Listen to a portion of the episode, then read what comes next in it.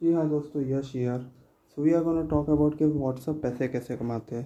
देखिए फेसबुक को एक्वायर करने से पहले व्हाट्सअप हर साल एक डॉलर चार्ज करता था अपने यूज़र से तो वैसे उसकी इनकम होती थी। बट अब फेसबुक को एक्वायर करने के बाद वो भी बंद हो चुका है। तो इसका मतलब वो पैसे नहीं कमाता। जी हाँ व्हाट्सअप एक रुपये नहीं कमाता। तो व्हाट्सअप का मतलब क्या है? फिर फेसबुक ने एक्वायर क्यों किया? असल में मैटर यह है कि फेसबुक व्हाट्सअप जैसे हम लोग व्हाट्सअप इंस्टॉल करते हैं तो वो हमारी सारी डिटेल ले लेता है। हमारे कॉन्टैक्ट्स, हमारे ईमेल, हमारा फ़ोन नंबर और ये सब फेसबुक के पास चल जाता है। और फिर फेसबुक ये सब इंफॉर्मेशन से ये पता लगाता है कि हमें कौन कौन से प्रोडक्ट्स में इंटरेस्ट है।